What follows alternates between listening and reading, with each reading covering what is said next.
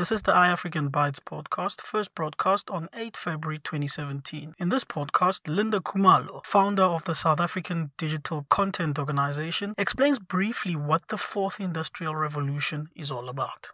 The world as we know it today has been through many industrial revolutions. It started from 1840 to 1870 with the first industrial revolution on the steam engines and doing manufacturing that were using non-animal mechanisms such as wheels and stuff. This has evolved over the years that led to the digital revolution that started in the mm, late 60s, early 70s, called the digital revolution. The digital revolution was a critical step that automated systems where everything was being run by computers. Over the years, this digitization has led to the connection of those computers that has now led to the creation of the cyberspace, which is ushering the fourth industrial revolution that started around 2010, being a set of of activities that feature nanotechnology, robotics, and many other similar technologies that are critical elements of uh, the fourth industrial revolution. The most known of is called artificial intelligence. Mr. Mohapi,